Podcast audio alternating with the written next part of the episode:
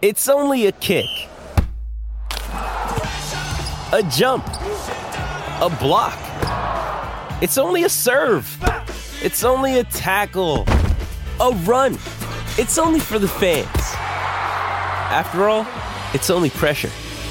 You got this. Adidas. Welcome to Curaleaf, a medical marijuana dispensary. Whether you're a longtime patient or you're just getting acquainted with this incredible plant, Curaleaf of Pennsylvania is honored to guide you along your medical marijuana journey. Visit us soon at our new State College location.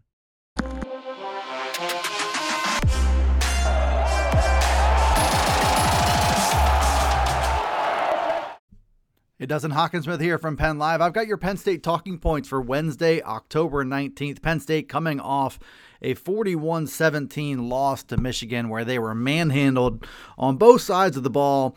So they've got some progress to make going into Minnesota this coming weekend. James Franklin talked with reporters on Tuesday. He got into one of the primary talking points was his quarterback situation. Being asked, A, about the health of Sean Clifford, who had to exit that Michigan game early with an unknown injury, and B, the idea of pivoting to true freshman Drew Allar. And on the first point, he stuck with his policy of not getting into injuries. He did say, probably fairly, that it's too early in the week that they hadn't had a, a practice yet, so it was hard to comment on the status of Sean Clifford going into Minnesota. And when it comes to the the calls from fans about Drew Allar, he was asked about that and basically reiterated what he said all along, is that Sean Clifford gives this team its best chance to win on a game-by-game basis. Uh, Sean Clifford is who he is at this point. Uh, a lot of fans, understandably, ha- have been itching to see more of the prized freshman Drew Allar, who has shown some really, really good things in limited duty so far this season. But I don't think without an injury to Sean Clifford that Drew Allar's time begins now. Uh, and if it doesn't begin now, it's kind of hard to see unless there's a total collapse from Penn State that it begins this season, really. I think Penn State's going to continue down this path where they try to get Drew Allar playing time however often they can, usually when games are out of reach. So I would expect that to be the case um, for Sean Clifford to be given the leeway to try to play through whatever ails him right now. He's been given that leeway in the past. I don't think the, the presence of Drew Allar um, changes much about that. Uh, Allar is a very exciting prospect. He looks like he's ready to play at a pretty high level now. And at the same time, you reap some rewards for down the road, uh, big picture long term, by getting him reps and experience and making him better prepared for that inevitable transition next season when Sean Clifford finally wears out his eligibility. He's in his sixth year, fourth year as a starter. Uh, so I think any calls for, for Drew Allar weren't really being heard by James Franklin because he doesn't think the freshman gives his team the best chance to win each week, and said, uh, kind of philosophized that anybody who's calling for that isn't really thinking about the here and now as much as they are down the road. But uh, agree to disagree on that one if you if you might. I don't think James Franklin's mind is changing. He has been loyal and committed and confident in Sean Clifford, and that continues to be the case even as he wasn't really much of a factor in that loss to Michigan. Speaking of that loss to Michigan, uh, something's making its way around the Michigan blogosphere and the and the and the fandom there. James Franklin talking about the tunnel situation at the Big House, one tunnel for two teams, and you've seen some video floating around and some uh, little clips and even a quote from Michigan's dietitian about what went down in the tunnel. The two teams got into a bit of a shouting match. Uh, James Franklin was seen in one video shouting at uh, a Michigan staffer that was off camera, uh, telling them not to talk to the Penn State players, and really it just being a distraction and preventing both teams really from getting into their locker rooms in a timely manner. So James Franklin talked about this on Tuesday and basically called for the Big Ten to make some kind of policy change, even if that's just to stagger the exits from the field going into halftime when things are going to get a little bit heated, their opponents on the field. Uh, I think inevitably words are going to be exchanged, and, and there is a chance to escalate it. But I'm not sure if James Franklin was really barking up the right tree on this one. Uh, I think from Michigan's point of view, his team uh, was just as in the wrong as Michigan's team, if not more in the wrong than Michigan's team. And the dietitian uh, was backing up what looked like on video Penn State players throwing peanut butter and jelly sandwiches uh, at Michigan players. So I think it just all got a little bit ugly, and James Franklin didn't like it and tried to use his voice uh, to speak out against it. And I think Michigan fans got a pretty good laugh out of that and didn't really take it all that seriously. And I wouldn't expect the Big Ten to change a whole lot about this based on what James Franklin had to say. Welcome to Curaleaf, a medical marijuana dispensary. Whether you're a longtime patient or you're just getting acquainted with this incredible plant, Curaleaf of Pennsylvania is honored to guide you along your medical marijuana journey. Have questions? Visit us at curaleaf dot com or stop in to see us at any of our locations, including our new State College dispensary located at twelve forty-eight South Atherton Street. Let's talk medical marijuana and let our confidence become yours. Two Penn State cornerbacks got a nice little bit of recognition uh, in the early part of this week as well. Mid-season All-American teams came out, two different ones um, so far. The first was from the Associated Press. They had Joey Porter as a midseason All-American, and Pro Football Focus had Kalen King as a first-team All-American. Both have been standouts in coverage for Penn State, which has been a huge part of Manny Diaz's defense, the ability to lock down opposing wide receivers one-on-one. The team leads the nation in passes defended with fifty-two. Um, both King and Porter Junior have been standouts in that regard. Porter leads the team with ten pass breakups.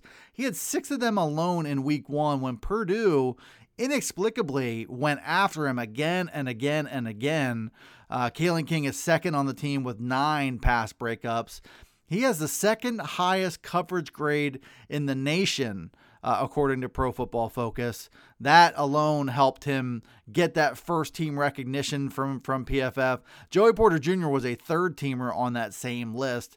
He's a future first round N F L draft pick who hasn't been tested all that much since that win over Purdue. I think the film kind of spoke for itself with his length, athleticism, his arm, his competitive, uh, his arm length, I should say, his competitiveness, uh, his ball skills. The whole package has been there on display, where last season you saw him struggle late with a lot of grabby type holding and pass interference penalties.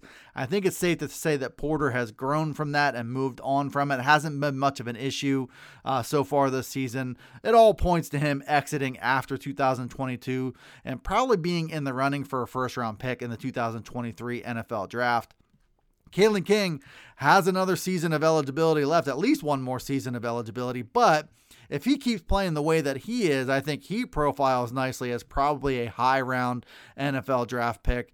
He uh, came on late in two thousand twenty-one as a true freshman. You saw him maybe hit some bumps in the road, uh, some growing pains early as a freshman, but you saw you've really seen him uh, take command of that number two cornerback job. It was something that Penn State's defense really needed after losing Tariq Castro-Fields to the N F L.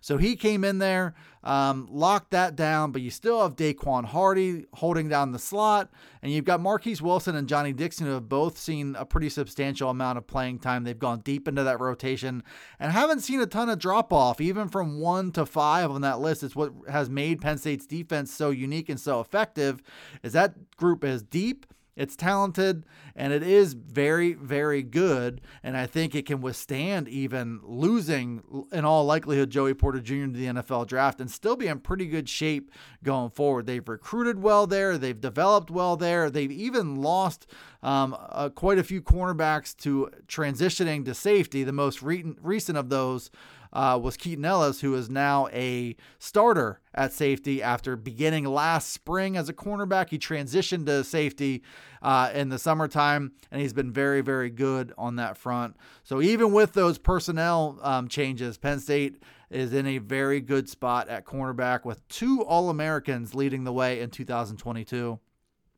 Last but not least, Penn State's defensive line. A lot of eyeballs will be on this group, and you had a, a few of them talk about where they're at now Coming out of the Michigan game, that was a game that Penn State defensive tackle P J. Mustipher said that he was embarrassed by the way the that group was pushed around by Michigan's offensive line. The numbers speak for themselves in that way.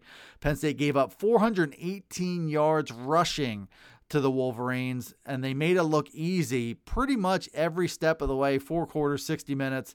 Uh, both Blake Corum and Donovan Edwards both got one hundred sixty plus yards on the ground.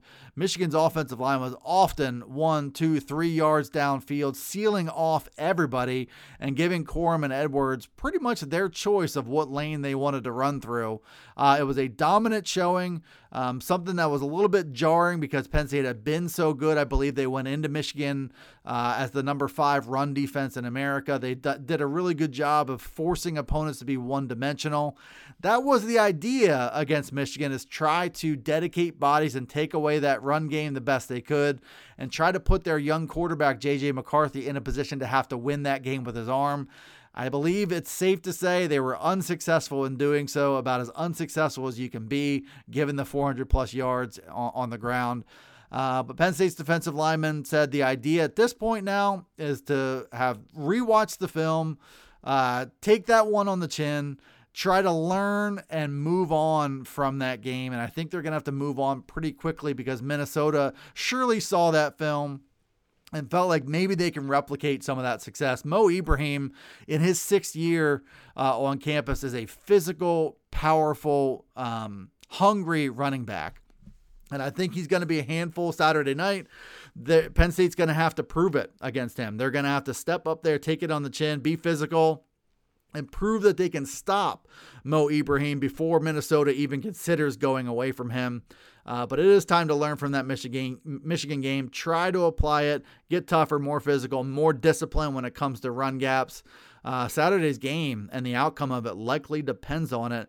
But the good news is the whiteout crowd historically has tended to benefit defensive linemen more than any other group because they can get a jump on the snap. They're seeing the same thing that Minnesota's offensive linemen will be seeing, so they should be quick off the ball and can help them defend both the run and get after the quarterback. Thanks for tuning in to this edition of the Blue White Breakdown. As always, be sure to follow along to daily Penn State podcasts from Penn Live. Those can be found anywhere podcasts are. Everything else we do is available at penn live dot com slash Penn State football. And we'll see you next time here on the Blue White Breakdown.